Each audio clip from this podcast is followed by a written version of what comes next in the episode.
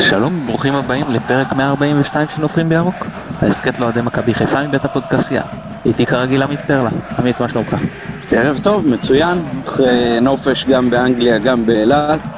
אני מוכן לחזרה לליגה. יפה מאוד.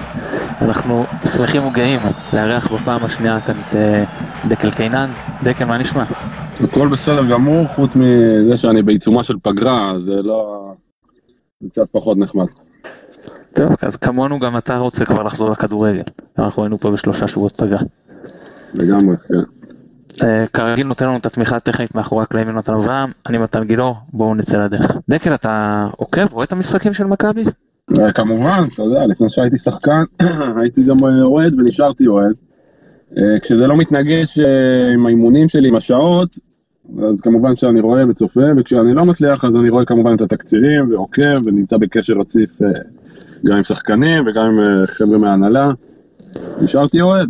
מצוין, אז אנחנו נחלק את הרעיון שלנו לשתיים. החלק הראשון אנחנו נשתמש בך כפרשן לענייני מכבי, ננתח קצת דברים בקבוצה, ובחלק השני נדבר על דקל. יאללה, בכיף. אבל, אבל לפני שנתחיל, כמה מאזינים, אה, שפנינו אל המאזינים, רוב השאלות של המאזינים אגב, פנינו אליהם בקול קורא, לרשום שאלות לרעיון, היו חלק שאמרו אין לנו שאלה, אנחנו פשוט רוצים להחמיא לדקל, למסור לו את, אה, את אה, אהבתנו והערצתנו, ושמאוד מאוד נהנים לקרוא את הטורים שלך. תודה רבה. ככה, משהו בקטנה על הטורים. האמת שממש לא תכננתי לכתוב, וגם כשכבר כתבתי ככה, לא תכננתי להפיץ את זה, נתתי לחברים לקרוא ולמשפחה, ואמרו לי, וואלה דקל, יש פה משהו מעניין, שאתה חייב להפיץ אותו. אז אה, בהתחלה היה לי קצת קשה עם זה, כי בכל זאת די, די אישי, אבל בסך הכל אני מאוד שמח שזה קרה. דקל בואו נתחיל אה, לדבר על הבלמים של מכבי, אז אה, נשמח לדעתך אה, קצ- בקצרה, כי הבנו שאין לך הרבה זמן, על כל אחד מהם, ובואו נתחיל דווקא עם הזר, טרנס סנסבורי, איך אתה מתרשם ממנו עד כה? האמת שכל מה שאני אגיד זה ברמון מוגבל, כי אני לא נמצא בכפר גלים מדי יום, ואני לא רואה את האימונים, ולא באמת יודע מה קורה בחדר הלבשה. אז אה, רק התרשמות אישית, אני חושב שהוא בלם מניסיון אה, מצוין, בלם טוב מאוד, שקט עם הכדור, ועושה רושם שגם מנהיג, מהמעט שראיתי, אני חושב שזה רכש מצוין של מכבי חיפה, הוא מוכ- מוכח ברמות הגבוהות, הוא משחק באופן קבוע בנבחרת שלו. אה, אני יודע שאין, אה, קשה לדעת לגבי זר אם הוא בוודאות יצליח או בוודאות לא יצליח. זה לא שיש אם איזה שחקן טוב אז הוא בוודאות יצליח. זה, זה למדתי בכדורגל שלפעמים אה, יש משתנים שמשפיעים על שחקן. אה, מהמעט שראיתי אני חושב שזה רכש מצוין של מכבי חיפה. במיוחד מבחינת המנהיגות והניסיון. אוקיי, נעבור לדבר על הבלם השני, אז מגיע סנסבורי, וחבשי יורד לספסל, אז קודם כל דעתך על חבשי העונה, וגם איך אמור להרגיש, בחור בן 24, שעדיין לא מצליח לבסס את עצמו כבלם מוביל בקבוצה. ומה הוא צריך לעשות כדי לשפר את עצמו, לשדרג את המשחק? אתה חושב שהביטחון שלו נפגע אולי מהמהלך הזה? אני חושב שהיה ידוע שיגיע בלם זר, זה לא שהוא נחת בהפתעה בעקבות משהו. היה די ברור שמחפשים בלם זר. ככה אגב זה, זה קורה במרבית העונות במכבי חיפה שיש בלם זר, ויש, אתה יודע, זה לגיטימי. חבשי אני חושב שהוא בדרך נכונה, אה, גם כשהוא טעם בתחילת העונה, אני לא חושב שזה פגע בביטחון שלו, אני חושב שהוא אה, שר צנוע, והביטחון שלו זה לא אובר ביטחון, אלא פשוט שהוא מאמין במשחק של עצמו. אתה יודע, חיים של בלם, לפעמים אתה מוצא את עצמך על הספסל, גם לי זה קרה. זה לא שיש איזשהו שחקן שהדקות שלו מובטחות, ואני בטוח שהוא עוד יחזור לשחק. וכשהוא יחזור לשחק, הוא יצטרך להוכיח את עצמו. אגב, אתה יודע, אני, אני בטוח שאתם הולכים לשאול אותי את אותו דבר לגבי עופרי ארד, אז גם, זה, התשובות יהיו מאוד דומות, כי שניהם בלמים צעירים שהם בדרך הנכונה, חובת ההוכחה היא עדיין עליהם. הם ימצאו את עצמם גם על הספסל, כן, זה לא, לא בושה וזה קורה לכל בלם, והשאלה תהיה איך הם יחזרו מהספסל, כי, אתה יודע, במהלך קריירה לפעמים יש פציעות, לפעמים יש מאמן שפחות מחזיק ממך, אה, ואף אחד לא משחק את אה, 100% מסך, הד- מסך הדקות של העונה. אה, בשניהם כן בדרך הנכונה, שניהם עדיין חובת ההוכחה עליהם, ואני חושב שהנוכחות של סנסבורי היא טובה לשניהם. נתת אה, ציון לכך שיש שחקנים זרים שמגיעים וההשתלבות שלהם פחות טובה, וזה לא תמיד אה, תלוי בהם. בלי נכון. קשר כרגע לבלמים, אתה יכול אה, לחשוב על אה, דוגמה מובהקת מהשחקנים ששיחקת לצידם, שאמרת, וואו, יש פה שחקן ענק, ועל הדשא זה בסוף לא הוכיח את עצמו. כן, לצערי בשנים שמכבי חיפה היו לא מעט כאלה. אגב, זה לא רק זרים, אני חושב שגם שחקן ישראלי שמגיע, בואו בוא, בוא נתמקד רגע בזרים, אבל כששחקן זר מגיע, הוא מחפש בסך הכל יציבות ושלד של קבוצה. במכבי חיפה של השנים האחרונות לא היה את השלד הזה שיקבל ויתמוך בשחקן זר שמגיע. שחקן שמגיע, זר שמגיע, הוא מגיע במנטליות אחרת, בקבוצה שהוא לא מכיר, ואם אין לו שלד להיתפס אליו, או שלד להידבק אליו, אז זה יותר קשה לו. אני, אתה יודע, במחשבה ככה זריזה עולה לי לראש ראובן ראיוס, שהוא שחקן מצוין, ומיטשל שהיה אז אה, בזמנו, ומי עוד? אה, שחקנים זרים. וליאנטה? בליאנטה שחקן מצוין, אה, צ'וצ'ליץ' הוא הוכיח את עצמו, הוא בלם מצוין, אה, מי עוד? עולה לי לראש, תן לי רגע להיזכר, ושחקנים זרים טובים מאוד שהגיעו, לא יודע, זה בערך מי שכרגע קופץ לי לראש, אבל קרה לא פעם, אגב לא רק במכבי חיפה, זה קורה בעוד קבוצות, ששחקנים מצוינים מגיעים ולא משתלבים, ובתחנה הבאה שלהם, או שתי תחנות אחר כך, הם אחר כך פורחים. לודו אני חושב שהיה לו יותר גם לעשות מה לתת. לודו היה, אני חושב שקצת, אה, הוא היה underrated, הוא היה שחקן מצוין שתרם הרבה, אבל זה קורה בכל העולם, אתה רואה לפעמים שחקן שפה לא מצליח במקום אחד ופורח במקום אחר. זה משהו שהוא לא מיוחד רק למכבי חיפה, הוא בדרך כלל קורה שאין שלט של שחקנים להידבק אליו שמריץ את הקבוצה. גם על המגרש, אבל לא פחות, לא פחות חשוב מכך, גם בחדר הלבשה. אוקיי, אז אמרת על ארד שהדברים דומים לחבשי, ובכל זאת אני רוצה להרחיב עם הסיפור של ארד. כמה אתה חושב שלהשתלבות שלו יש חלק בזה שאמרנו אה, מאז שמבוקה פה, שגם יצא לך לשחק איתו כמה חודשים, שבקו של ארבע זה לא הולך. עם מבוקה זה לא הולך, לשחק הרבה עם אה, דו סנטוס, וזה לא היה זה. אתה חושב שעכשיו בקו של ארבע המשחקים האחרונים זה נראה טוב, ומבוקה נראה טוב. אתה חושב שלארד יש בזה חלק? אני חושב שלכל הקבוצה יש בזה חלק. אני חושב שברגע שיש תיאום, אם זה רביעייה אחורית, או שלוש, שלושה בלמים, או חמישה שחקנים מאחור, אני חושב שלתיאום יש חלק מאוד מאוד מרכזי בהצלחת הקבוצה, בתיאום של החלק האחורי. וכשיש המון uh, חילופים והמון שינויי מערך והמון שינויי, uh, שינויים פרסונליים, זה משפיע על שחקנים באופן אישי. יש, יש כאלה שזה משפיע עליהם טיפה יותר. אני שוב, אני חוזר על זה שוב, אני חושב שהנוכחות של סיינסבורג ליד עופרי וליד חבשי היא טובה. אה, עופרי, ממה שאני התרשמתי ממנו, הוא מאוד שקט עם הכדור, הוא, הוא מצליח לדחוף את הכדור לקשרים בצורה מצוינת, וזה משהו שהיה חסר טיפה במשחקים הקודמים. עופרי מצליח להעביר את הכדור לקשרים בצורה מצוינת, הוא, הוא מעביר הוא כאילו שובר את הקווים, שובר את קו הלחץ הראשון. אה, לפעמים זה כמובן, אתה יודע, זה גם קורות טעויות. אבל המחשבה שלו לשבור את הקווים היא מאוד נכונה ומאוד טובה לדעתי. אוקיי, okay, רמי גרשון, שאומנם עכשיו פצוע, אבל uh, השילוב שלו הראשוני לא היה טוב, הוא באמת חוזר ומגיע מפציעות. אתה חושב שיש לו עוד מה לתרום למכבי, או שיכול להיות שעדיף uh, בשבילו לחפש את התחנה הבאה? זה מאוד אינדיבידואלי, מאוד אישי, אני חושב שצריך לשאול אותו. אני בטוח שגם הרכשים בתחילת העונה, ש... שהוא כן יישאר, לא יישאר, לא תרמו לביטחון שלו, כמובן שחוסר מזל עם הפציעה. אה, אני חושב שלרמי יש מה לתרום, יכול מאוד להיות ש... שזה לא, שאולי כדאי לו שזה לא יהיה במכבי חיפה. אוקיי, ואחרון, שי בן דוד, יצא לך קצת אני, גם אה, לשחק איתו. מה אתה חושב? כי אני אגיד לך את הרושם שלנו, שעם כל הרצון הטוב, זה פשוט לא ברמה של מכבי. לא, אני חושב ששי, הוא צריך לקחת דוגמה משחקנים אחרים. אגב, גם עופרי וגם אה, חבשי וגם אני בזמנו יצאנו להשאלה. ובמצב שלו, בסיטואציה הנוכחית, קשה לי להאמין שהוא יקבל דקות. אה, מה שצריך, אה, לדעתי הוא צריך לצאת להשאלה, פה אין בכלל ספק. הוא לא, הוא לא הולך לשחק יותר מדי, הוא כבר בטח מודע לזה. אתה יודע, צריך להוכיח את עצמו במקום אחר. במידה והוא יהיה טוב, ייקחו אותו. אם לא במכבי חיפה, ייקחו אותו במקום אחר, אבל הוא צריך להראות שהוא טוב. מהספסל, אי אפשר להראות שאתה טוב, בינתיים שחקנים אחרים מתקדמים, לוקחים לך את המקום. אה, העצה שלי, גם אמרתי לו את זה בזמנו, הוא צריך ללכת לשחק באופן קבוע, עונה שלמה, מלאה, יהיה טוב, ייקחו אותו, לא יהיה טוב, הוא שילך אותם להשאלה. אנחנו נוטים לחשוב ש... כמובן שמכבי חיפה זו הקבוצה האהובה עלינו, אבל מה לעשות, יש עוד קבוצות. אם הוא לא, אם הוא לא יוצר מכבי חיפה, הלוואי וייצר במקום אחר. לא, לא, ברור, ואני אגיד גם יותר מזה, שיש שחקנים כמוך, או כמו אה, חבשי או ארד, שחקנים שגדלו מגיל מאוד מאוד צעיר במכבי, והם סביר להניח אוהדים של הקבוצה, ושי בן דוד הוא לא כזה, וזה בסדר וזה לגיטימי. וזה בטח גם יקל עליו יותר מהבחינה הזאת.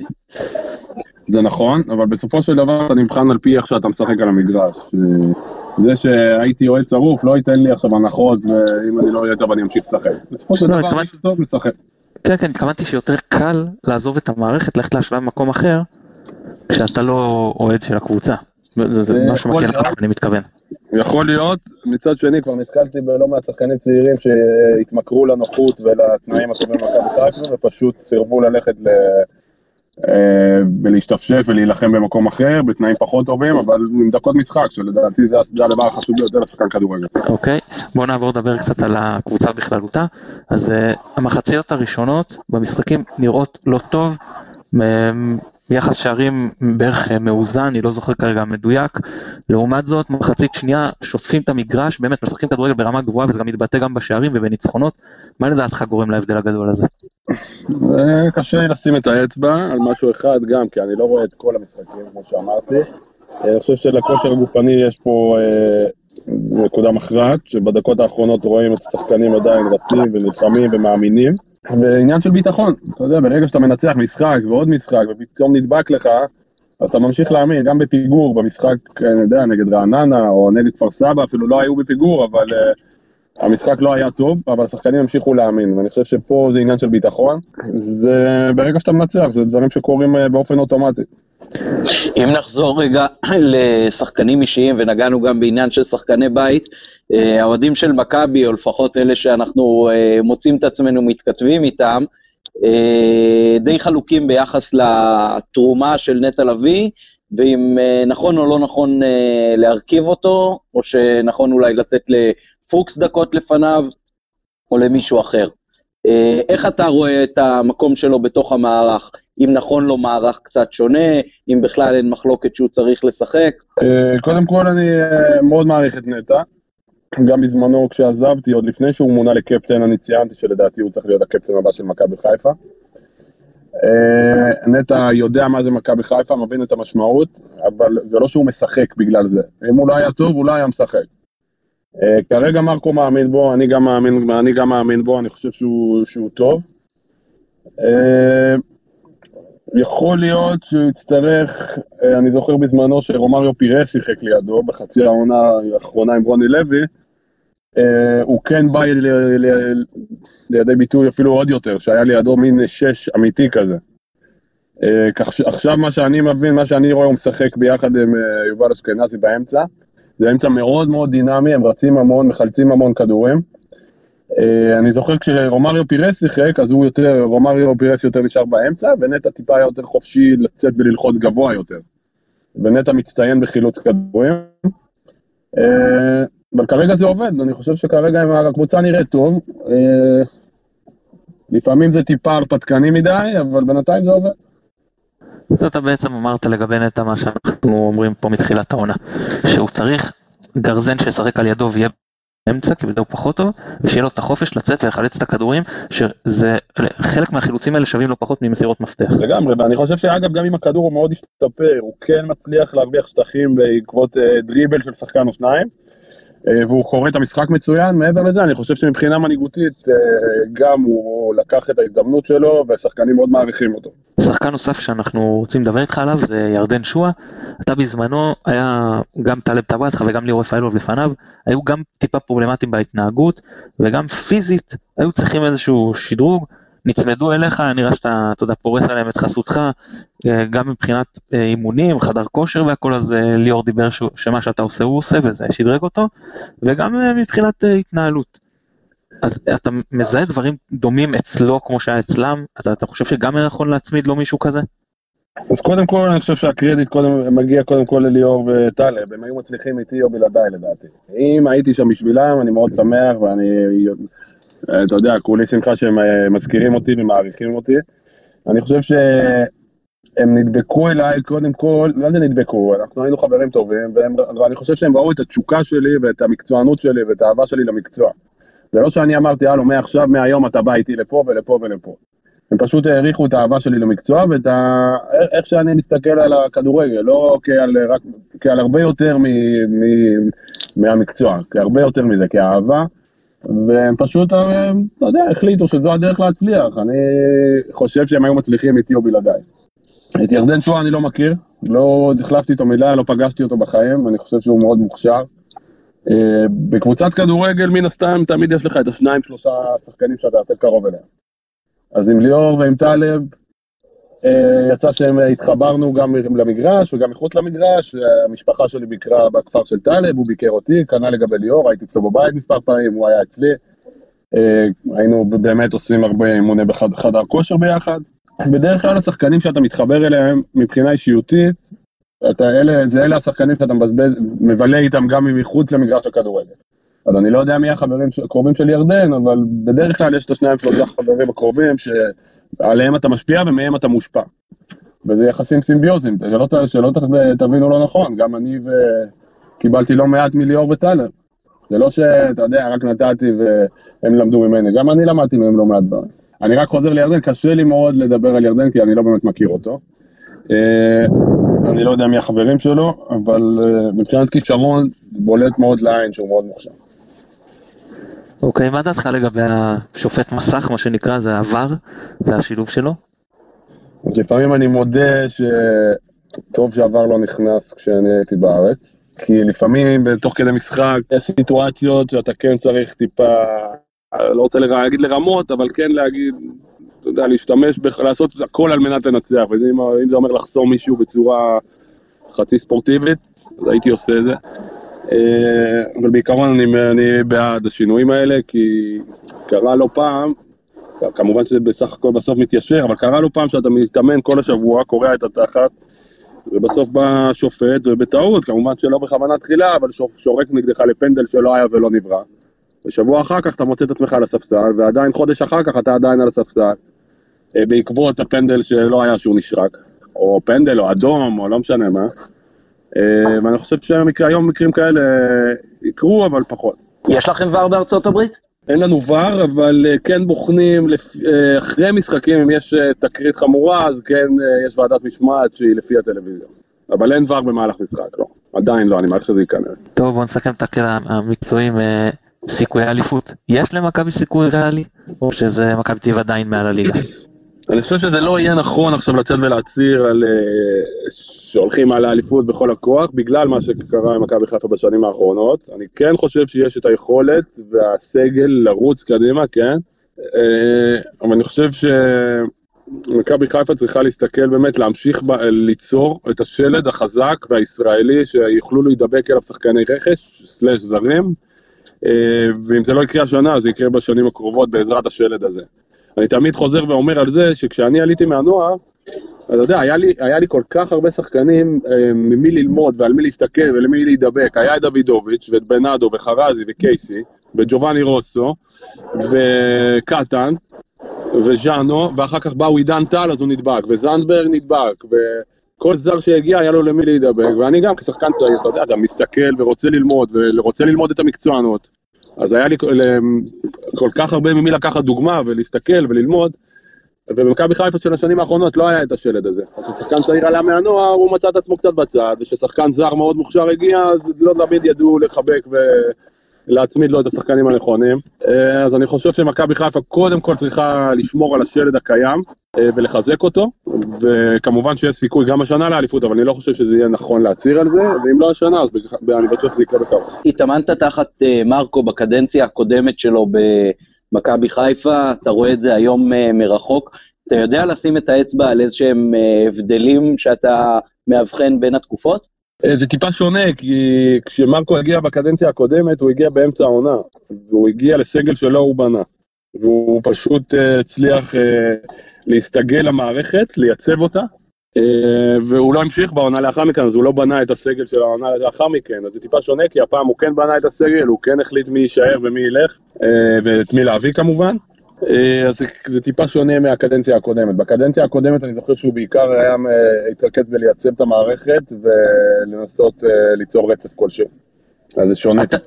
אתה יודע להגדיר את החוזקות והחולשות שלו כמאמן? הוא מאוד, אתה יודע, הוא מאוד קשוב לשחקנים, חשוב לו לדעת מה השחקנים אומרים וחושבים. הוא מאוד פתוח, הוא, המשרד שלו תמיד יהיה פתוח למענך, הוא יתפוס אותך לשיחות חולין בתדירות די גבוהה. חשוב לו איך השחקן עצמו מרגיש, אה, והוא מבין כדורגל, הוא מאוד חרוץ, אני זוכר שהוא היה יוצא מכפר גלים אה, אפילו אחרייך. יפה, דקל, אה, קצת נתונים לגבי הקהל של מכבי, אז במשחקי חוץ, אני נותן לך פה נתונים קצת, 9,000 אוהדים בחוץ נגד נס ציונה, 8,000 נגד הפועל תל אביב, סביב 15,000 בדרבי. למשחק ביום ראשון, נכון להיום בצהריים, כבר נמכרו נגד חדרה מעל 6,000 כרטיסים, מן הסתם זה יגדל בעוד כמה אלפים. כמויות גדולות יותר במשחקי בית, כולל סולד אאוט במחזור הקודם נגד בית"ר ירושלים. תן כמה מילים על הקהל של מכבי שאחרי שמונה שנים לא בדיוק הכי קלות. כן, אה, מטורף, מטורף. אה, חשוב לי שידעו, גם כש... אתה יודע, ציינתי את זה בעבר, אבל אני חושב שחשוב לי מאוד שידעו שהשחקנים לא לוקחים את זה כמובן מאליו. לפעמים אנחנו היינו מדברים בחדר הלבשה כמה זה, כמה זה כיף וכמה זה גאווה להיות חלק ממועדון שמביא כל כך הרבה קהל, גם בשנים פחות טובות. אה, מאוד אוהב ומאוד מעריך את הקהל, אבל יש משהו שכן צורם לי, זה לפעמים שריקות הבוז לשחקן של, שלנו. אין אף שחקן שעולה על המגרש, וזה קורה, בואו נהיה אמיתיים, זה קורה.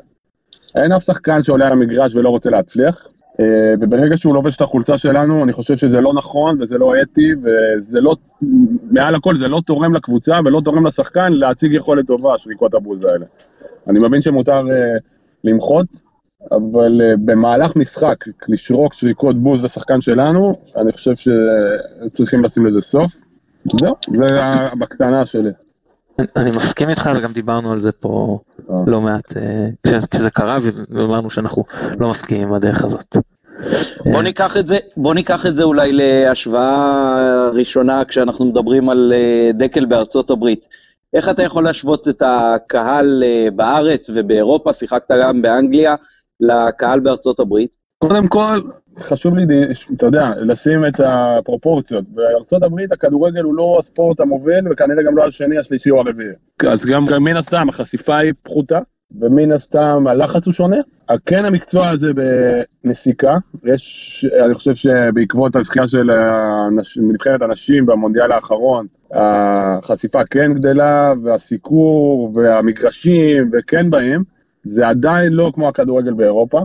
אה, לפעמים חסר לי הטירוף הזה, אני לא אשקר.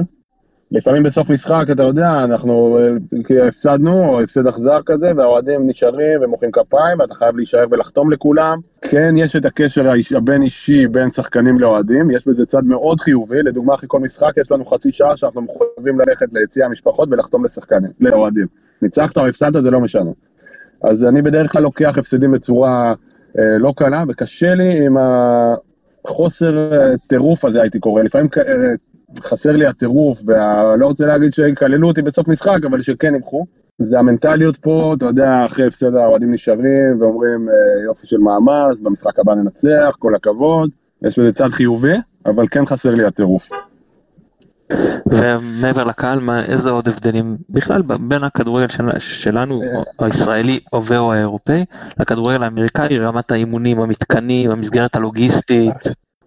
אה, מבחינת אימונים, אה, אני חושב שבכל העולם, פחות או יותר, אה, לא, לא המציאו שום דבר מיוחד. כאילו, לא, לא אין שום דבר שהוא שונה בטירוף.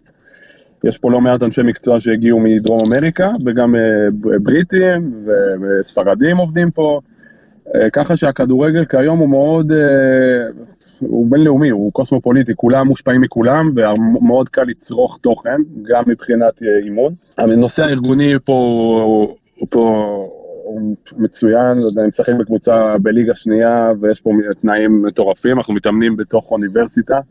אה, שיש אה, בריכות שחייה וחדרי כושר מטורפים ואיזה ארבעה חמישה מגרשים וזה משהו שהוא מאוד, אה, זה לא משהו מיוחד, זה משהו ש, שיש בכל מקום, אני גר פה בעיר קטנה שבבתי ספר תיכון יש פה מתקנים מטורפים רק לקבוצת תיכון, לכדורגל או לפוטבול.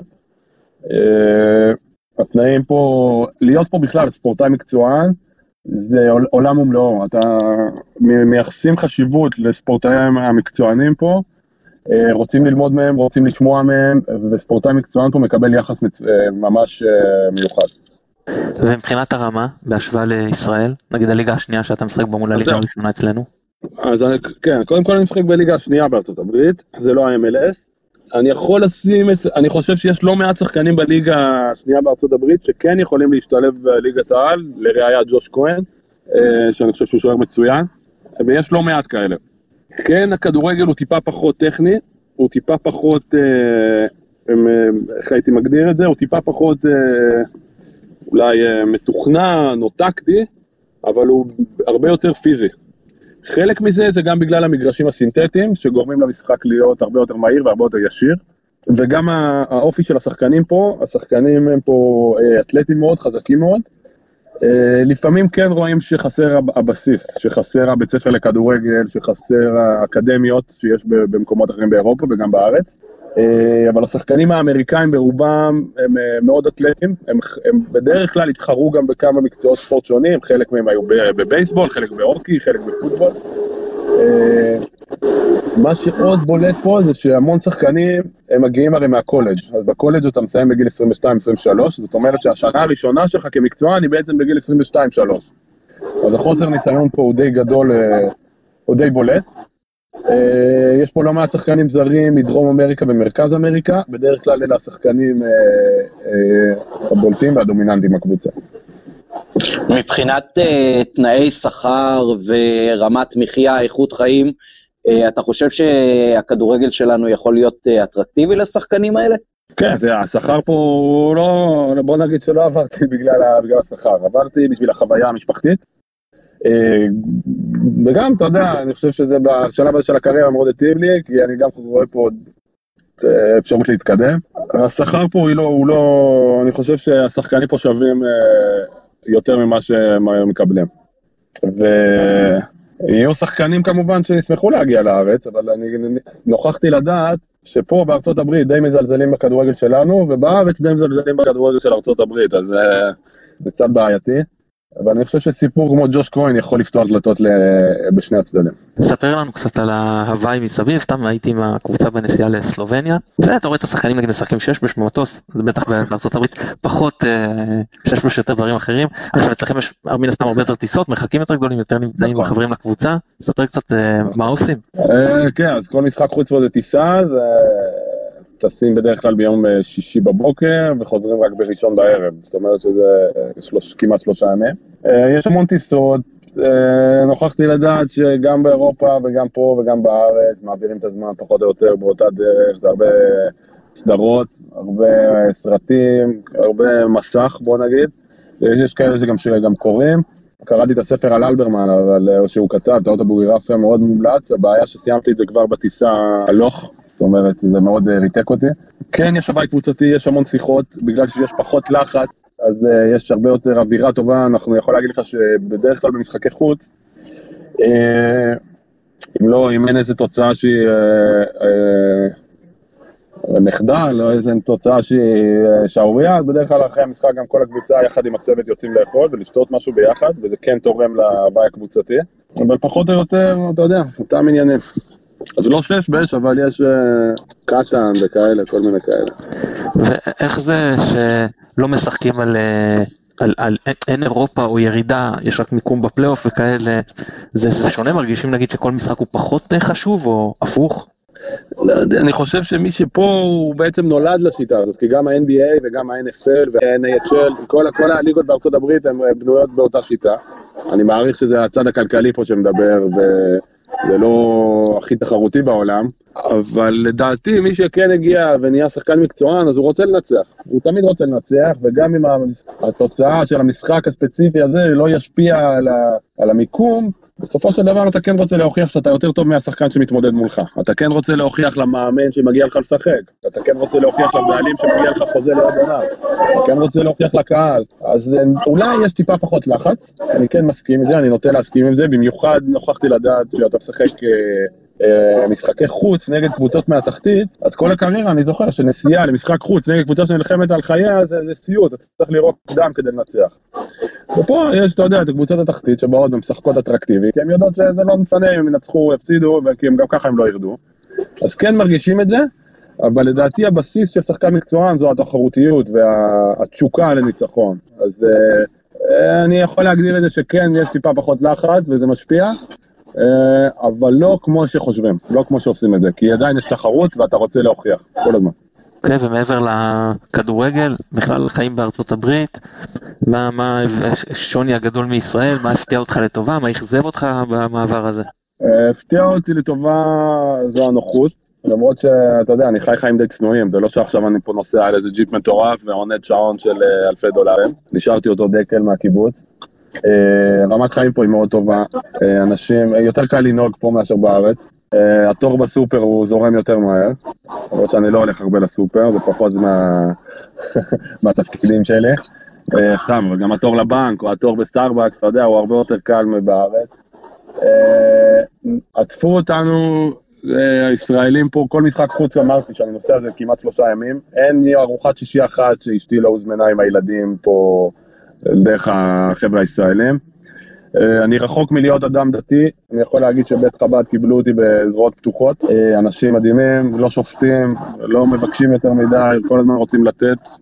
כן חשוב לי שהילדים שלי יתחברו למסורת, שוב, אני רחוק מלהיות אדם דתי, אבל כן אנחנו מקפידים לציין את החגים היהודיים, ואת המסורת. לדוגמה, עכשיו אנחנו לקראת הטנקס גיבן והקריסמס, והילדים רואים ברחובות ולומדים על זה בבית ספר, וכן התפקיד שלנו זה להזכיר מאיפה אנחנו ומה אנחנו, וגם לדעת לקבל את השונה ואת המסורת של הדתות האחרות.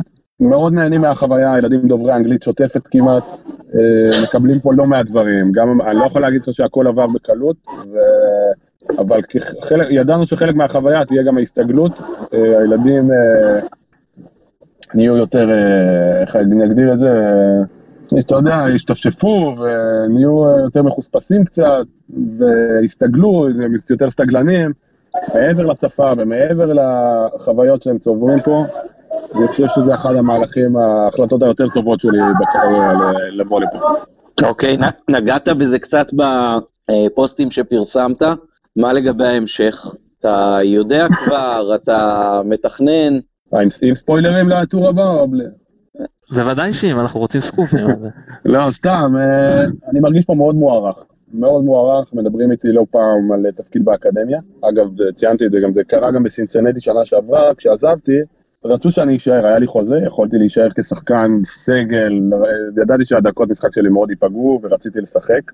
שאלו אותי אם אני רוצה להיות uh, מאמן של uh, קבוצת הנערים. אמרתי שזה מאוד מחמיא לי, אבל אני עדיין לא שם.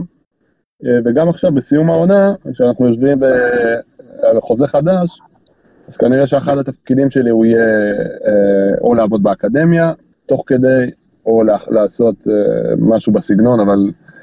כן נוצר לי הרושם שרוצים לראות אותי ממשיך פה, אה, זו, זו אפשרות, עדיין אני לא סגור על זה, כרגע אני כל כולי ב... כשחקן, אני מרגיש מבחינה פיזית טוב, היה לי ברור שירצו להאריך את החוזה, אה, אני מקווה מאוד שזה ייסגר בקרוב, יש פה גם עוד צד, אתה יודע, אני לא לבד פה ויש משפחה, ו... אבל בעיקרון קשה לי עדיין להגיד לך בפה מלא שאני אה, יעבוד, יישאר בתחום. אני מעריך שכן, אבל אני, אני עוד טיפה רחוק מזה, כי אני לגמרי בתור שחקן עדיין. ואם תישאר, יש לך איזה כיוון שאתה יותר מעדיף, נגיד אימון בוגרים, אימון נוער, אולי עבודה נגיד אה, עוזר מאמן שעובד עם בלמים, מה שנגיד היום יכול מאוד לעזור למכבי אם היית עובד עם... אה, כן, אני חושב שדווקא הנקודה האחרונה היא משהו שיותר... אה, אני לא רואה את עצמי מאמן בוגרים בקרוב לפחות, אני חושב, אני כן מאמין שצריך להתחיל מלמטה, אני כן מתחבר לעבודה עם שחקנים צעירים, במיוחד, אתה יודע, מה שנוגע לי זה יותר משחק ההגנה, אבל uh, כבר ברור לי פה ש... אתה יודע, כנראה שאני אשאר פה עונה הבאה, אז uh, כבר uh, רשמו אותי לקורס מאמנים, זאת אומרת שכן יש רצון, אני כן רוצה ללמוד וכן רוצה להתפתח. עדיין לא יכול לשים את האצבע על התפקיד המדויק, אבל אני כן רוצה לעבוד עם שחקנים צעירים. זה אומר בעצם שאתה עושה את הסטאז' בארצות הברית, ובא אלינו כבר עם התעודה המקצועית. יכול להיות, אני לא יודע, יכול להיות. בעיקרון זה לא אומר כלום, זה אומר ש... לא יודע, קוראים לזה תחילת הסוף, אני מנסה קצת uh, להתכחש לזה, אבל זו המציאות כרגע. מרכז החיים יהיה בישראל עוד נגיד 5-10 שנים מהיום, או לאו דווקא, יכול להיות שתישאר בארצות הברית? אני מעריך שכן, אני מעריך שאנחנו נהיה בארץ. אוקיי, והשאיפה בסופו של דבר, נגיד שכן דרך הכיוון של הכדורגל, יש עדיפות למכבי או שלאו דווקא, כאילו כל מקום הוא טוב? לא, ברור, אתה יודע, גדלתי וחונכתי במכבי חיפה, זה המקום הראשון שאני, ארצה להיות בו, אה, אין פה בכלל ספק. אני אמרתי, זה לא המקום היחיד, אבל מבחינתי זה הבית. זה נמל הבית, זה המקום שבו אני רואה את עצמי, וכן, אני רוצה להיות, אבל אתה יודע, לכל מטבע יש שני צדדים, ואנחנו כבר יודעים שאי אפשר לדעת מה יהיה בעתיד. וכמובן שיש עדיפות, ברור. עם מי במכבי אתה עומד בקשר? שחקנים, צוות אימון, הנהלה, ומה אופי הקשר? זאת אומרת, גם מדברים מקצועית, או שרק אה, מה נשמע? עם שי ושלומי אפסנאים אני בקשר מצוין. עם, אה, עם עווד אני בקשר טוב, עם נטע לביא, כל מיני שחקנים שהייתי שם שהם עלו מהנוער לבוגרים, אז אני חושב שכן אה, נוצר איזשהו קשר טוב. אני בקשר כמובן עם, עם ג'וש, אני בקשר טוב עם, ב, עם, עם ג'ובאני הייתי קצת בקשר, עם אורי הראל, מאמן הכושר, כל מיני, קצת עם ההנהלה, עם רועי שני, עם אסף בנדו, ואני בקשר טוב עם הרבה אנשים, עם המון. אבל מדברים, כן, מדברים... תראה, לא מתייעצים, זה לא שעכשיו שואלים אותי מה צריך לעשות, מתייעצים, ואני נותן את הנקודת מבט שלי. בעיקר אני בקשר טוב, אמרתי, עם נטע ועם עווד, uh, שהם היו שם, שהם עלו מה... שהייתי שם. כשהם עלו מהנוער. אז כן, אנחנו עדיין נמצאים בקשר טוב, כן. למה מספר 21 בחולצה? יש סיבה או שמקרי? האמת שזה מקרי לגמרי, כשעליתי מהנוער היה איתי שי בירוק ואני עלינו ביחד, והוא רצה את 24, אז ויתרתי לו, ואז נשאר 21, אז מאז אני עם 21. טוב, יפה. אה, מי שואל, בתמורה למה היית מוכן לוותר על השנץ באופן קבוע? תמורה לשום דבר כנראה, זה משהו שמחזיק אותי אה, בריא וחזק, ואני באמת חושב שזה חלק מרוטינה שהיא חשובה גם לגוף, גם לנפש. בסופו של דבר שחקן כדורגל זה לא, אתה יודע, לפעמים אני, אני לא סובל שאנשים אומרים, מה, אז אתה עובד שעתיים ביום? או אתה יודע, זה, זו שטות גמורה, כי אתה צריך להכין את הגוף, אתה צריך לאכול כמו שצריך, ואתה צריך לישון כמו שצריך, ואתה צריך להתאמן מעבר לשעות האימונים, ולשפר נקודות חלשות, ואתה מתמודד עם אלף ואחד לחצים, ואתה יודע. אז אני, אני לגמרי חושב שהשנץ זה, אתה יודע, כמו שאומרים בעסק זה הוצאה מוכרת, אז פה זה חלק מהאימון שלי, אני צריך לאכול טוב ולישון טוב ולהיות מוכן לאימון הבא. כדי לשמור על הגוף. ו... אז אני מתייחס לזה כמו אל אימון, מה לעשות. לא, דיברת על שנץ, באיזה שעה מתחיל היום? קודם כל הילדים יודעים שבין 2 ל-4, הטלוויזיה לא יכולה להיות על ווליום יותר מ-6. אתה מבין? אני צריך לישון כמו שצריך, הם יודעים. אחר כך ב-4 אני יוצא איתם לא, לפארק, נוסעים באופניים, נוסעים ל... יש פה המון מה לעשות, יש פה טבע מדהים. אה, בדרך כלל אני מסיים את האימון, חוזר, אוכל, אוכל במועדון, חוזר, אם זה בשתיים אני חוזר, אני ישן עד ארבע, אם אני חוזר בשלוש, אז עד חמש. אבל זה חלק לגמרי, אתה יודע, ציניות בצד, אני באמת חושב שזה חשוב. בבוקר, מתי מתחילה הרוטינה, השגרה היומית? בשבע אנחנו מתעוררים, מלחמות עם הילדים, להתעורר, כן רוצה לקום, לא רוצה לקום, לצחצח שיניים, לאכול כמו שצריך, כשיש אימון בוקר, בדרך כלל האימונים בבוקר, יש לי איזה חצי שעה נסיעה. אה, מארגן את הילדים, לפעמים אני לא מצליח לקחת אותם לבית ספר ולגן, נוסע לאימון, אה, צריך להיות בדרך כלל בשמונה וחצי אנחנו נפגשים, יש טיפולים, יש ארוחת בוקר, יש בדרך כלל אספה, האימון עצמו מתחיל בעשר, אה, תלוי באיזה יום בשבוע, אבל לפעמים האימון יכול להיות שעה וחצי, יכול להיות שעתיים, ולפעמים גם יש ימים של שני אימונים. אז בדרך כלל אני גם אוכל שם ארוחת צהריים, ואם יש רק אימון אחד, אז אני מגיע הביתה בסביבות שתיים. ארבע, שותה קפה, אה, ואז בדרך כלל אני, זה זמן שמוקדש למשפחה, אלא אם יש עוד איזה אימון או מטלה שאני צריך לעשות, אה, כמו חדר כושר, או שהפסדתי איזה אימון בגלל, אה, לא יודע, פציעה, או שלא שיחקתי בסוף שבוע, שיש לי איזה השלמות לעשות. ובדרך כלל זה זמן שמוקדש למשפחה, יש פה המון מה לראות, יש פה טבע מדהים, המון אופניים אנחנו עושים, המון טיולים ברגל, וזה חלק מהחוויה, אבל כן, ואז אתה יודע, עוד פעם מלחמות עם הילדים על הצחצוח שיניים בסביבות שמונה, שמונה וחצי. בערב, וזהו, הולכים לישון. רואים קצת טלוויזיה, רואים כדורגל, רואים קצת סדרות מהארץ, רואים סדרות בנטפליקס, חיים רגילים לגמרי. אחרי הספר של אלברמן והטורים שלך, אנחנו יכולים לצפות שיהיה גם ספר? אז לא יודע, האמת ש... וואלה, אני אומר לכם את האמת, מכיתה, מכיתה ח' עשיתי דוח קריאה לספר של אנה פרנק, מכיתה ח' לא כתבתי ככה. ופתאום ישבתי וזרם לי נגמרה העונה, ואמרתי וואלה אני צריך לעשות עם עצמי משהו, אני לא יכול עכשיו לשבת בבית ולראות אה, נטפליקס כל היום, למרות שזה לפעמים זה לא רע. אז uh, ישבתי פתאום בית קפה, וזה די זרם לי, זה זרם לי לגמרי, כתבתי, אני יכול להגיד לכם, כמעט, את שני הטורים הראשונים כתבתי בחצי שעה, 40 דקות. עכשיו זה טיפה שונה, אבל uh, לא תכננתי, גם ציינתי את זה קודם, לא תכננתי uh, לפרסם את זה. ואחרי הטור הראשון נתתי לאשתי לקרוא, ולחברים פה קרובים, ולמשפחה שלי בארץ, ואמרו לי, וואלה דקל, יש פה נקודה מאוד מעניינת. כדאי שתפיץ את זה. והרגשתי שזה מאוד אישי, שזה מאוד מאוד uh, הצצה לחיים שלי, ואני לא אחד שבדרך כלל, אני יודע, אני לא ברשתות החברתיות מצלם כל שני לחמישי מה אני עושה. Uh, זה, היה, זה היה לי מאוד אישי, התלבטתי אם להפיץ את זה, והחלטתי ללכת על זה, ואני לא מתחרט, אני חושב שזה מין uh, תרפיה טובה לפגרה. Uh, לא יודע אם אני אוציא ספר, ממש לא חשבתי על זה עד עכשיו, uh, בינתיים די זורם לי הטורים. נראה מה יהיה, וואלה נראה. יש לי המון סיפורים, מלא סיפורים מהקריירה, מלא מקומות מוזרים שהייתי, ומלא שחקן, אנשים שלא הייתי פוגש אם לא הייתי שחקן, ומלא חברים שהכרתי, והמשפחות שלי בקשר, המשפחה שלי בקשר עם משפחות של שחקנים אחרים, אמריקאים, אפריקאים, פלס, פלסטינאי, יש אחד ששיחק איתי. לגמרי חוויות מטורפות, אבל לא יודע אם זה, זה יתבשל לסדר, וואלה, יכול להיות.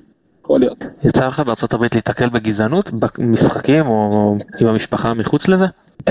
לא, לא באופן אישי, אני יודע שזה קיים, אתה יודע, אנחנו, אני אה, צורך חדשות, אני רואה חדשות, וזה קיים גם בארצות הברית. הפעם האחרונה שנתקלתי בזה זה היה במחנה אימונים במכבי חיפה, אבל מאז לא מתעסקים איתי כל כך.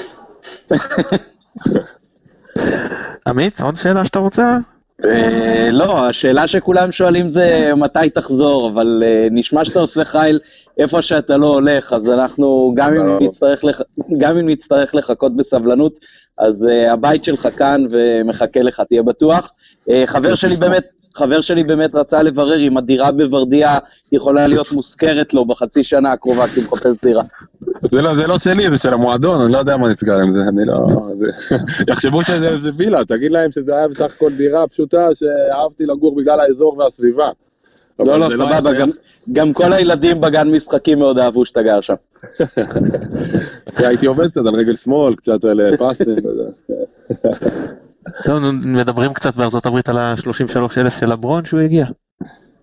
אה, מדברים, עכשיו אתה יודע, אנחנו לא, אני לא נמצא באופן יומיומי בחדר הלבשה, זה קצת אחר. כשהייתי, כשהיו אימונים, כשלא היינו בפגרה, אז אתה בא בבוקר ושומע מה קבוצת בייסבול עשתה, ומה פוטבול, ומה כדורסל.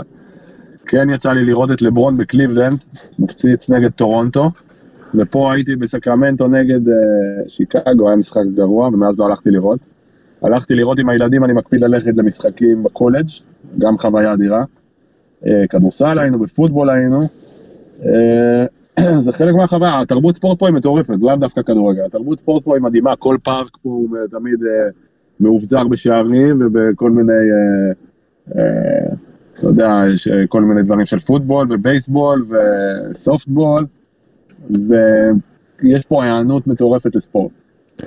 והפארקים מלאים ומעודדים ספורט, אני חושב שבדרך כלל זה גם נוגע לעניין הזה של המלגה לקולג', אז יש פה די מרדף למלגה.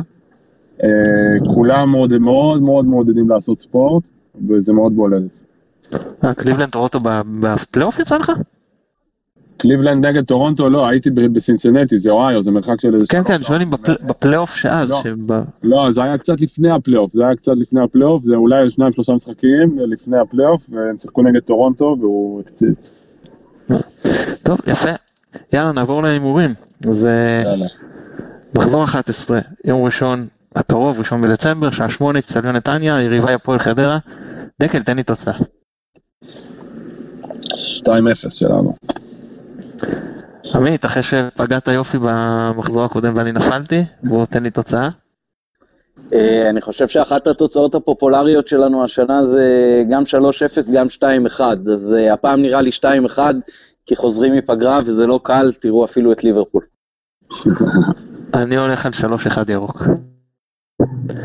דקל, המון המון תודה שהתארחת אצלנו שוב, ונשמח כמובן אה, בעתיד שזה יקרה עוד. אה, בשמחה, נהניתי גם. עמית, כרגיל תענוג.